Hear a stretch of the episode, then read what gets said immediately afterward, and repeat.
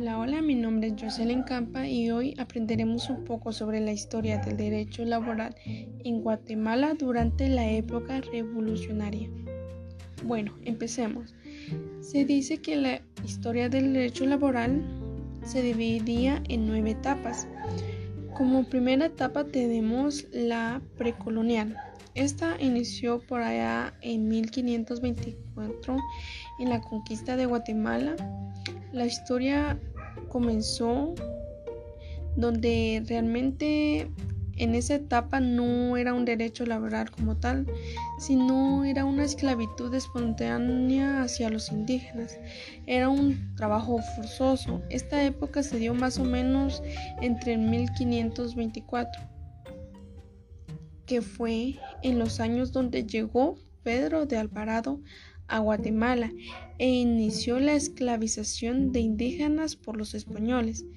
Esta etapa colonial en este año para el derecho de trabajo fue donde se aplicó dos formas de trabajo. El primero eran las leyes indias, el cual se regulaba el trabajo a las personas que trabajaban en fincas de los españoles. Y la segunda son los gremios, que consistía en controlar la actividad de los hombres evitando protestar contra el régimen colonial. Después se dio la etapa independiente, que esta se dio por ahí de 1921 a 1871. Es hasta esta etapa en la cual el derecho de trabajo empieza a tomarse como tal a través de leyes, decretos y acciones de los pobladores.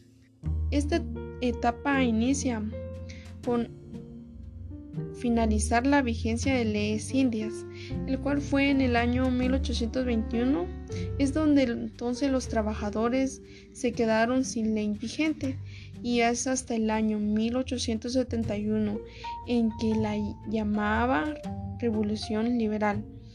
Este código se emitió, el cual era, una, era aplicado por el trabajador este código civil suponía la igualdad de patrono y el trabajador.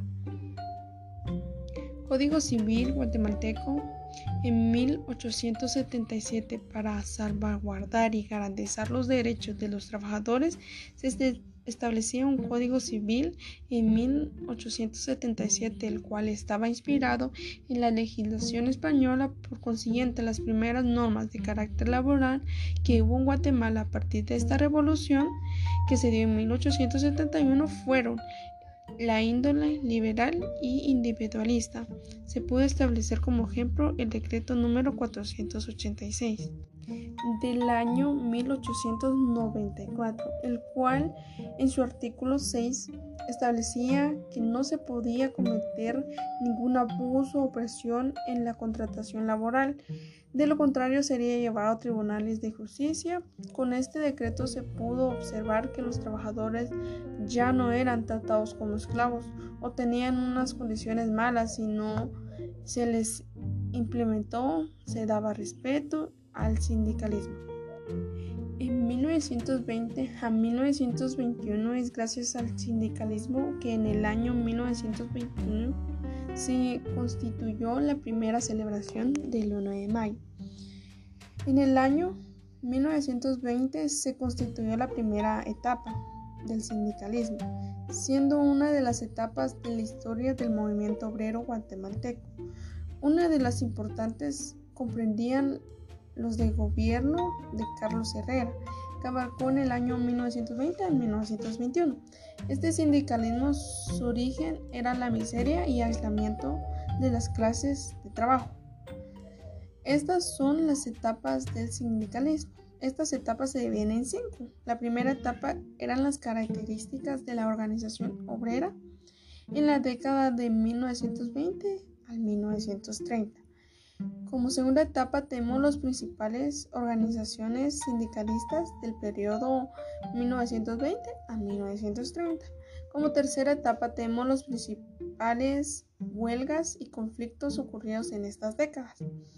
Como número 4 tenemos las demandas y conquistas logradas durante estas décadas también.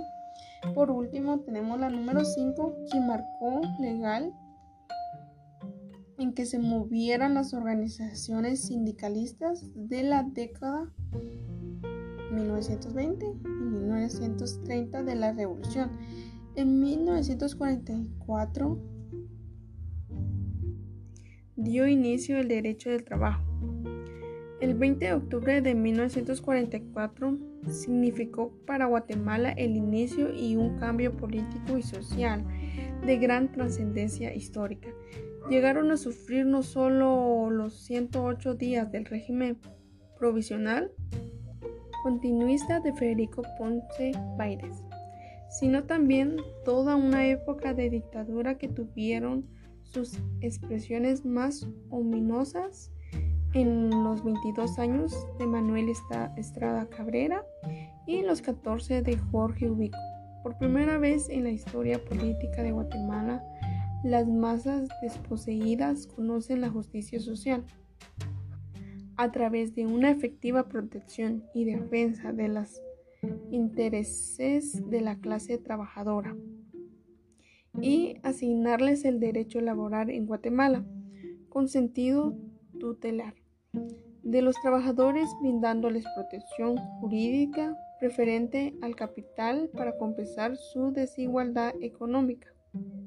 En 1945 Juan José Arevalo Bermejo asumió la presidencia. En 1951 lo hizo Jacobo Arbenz de Guzmán, el primer impulso de reformas sociales importantes al Código de Trabajo, el Seguro Social, el voto para las mujeres y las analfabetas.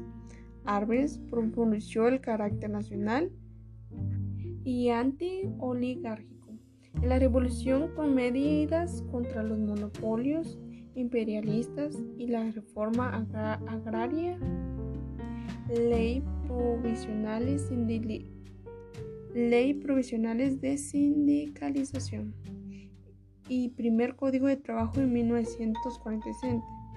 La primera que es la ley provisional de sindicalización del año 1947, esta remitía varios principios en cuanto a la libertad sindical y es la base de esta que se crea el Código de Trabajo, el cual entró en vigor el 1 de mayo de 1947.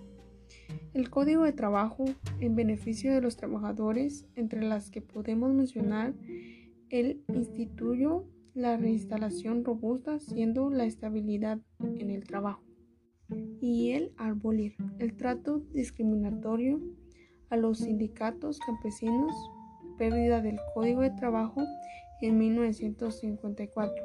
El periodo contrarrevolucionario se inició en, junio 27 de 1954 con la caída del presidente Jacobo Arbenz de Guzmán frustrándose las grandes transformaciones económicas y sociales que la revolución estaba llevando a cabo a favor de las clases populares, se aprobó la Constitución de 1945 y en su lugar se dicta la del 2 de febrero de 1956. Ahora la que tenemos nueva y actual, que es la última etapa que tiene el derecho laboral es del Código de Trabajo que se dio el 16 de junio de 1961, que entró a vigor el Código de Trabajo que contenía el decreto 1441 del Congreso de la República y reformas del decreto 1448, el cual contenía reformas del código anterior, de decreto 330 de la Revolución 570 de Castillo Armas y no olvides que el porvenir está en tus manos.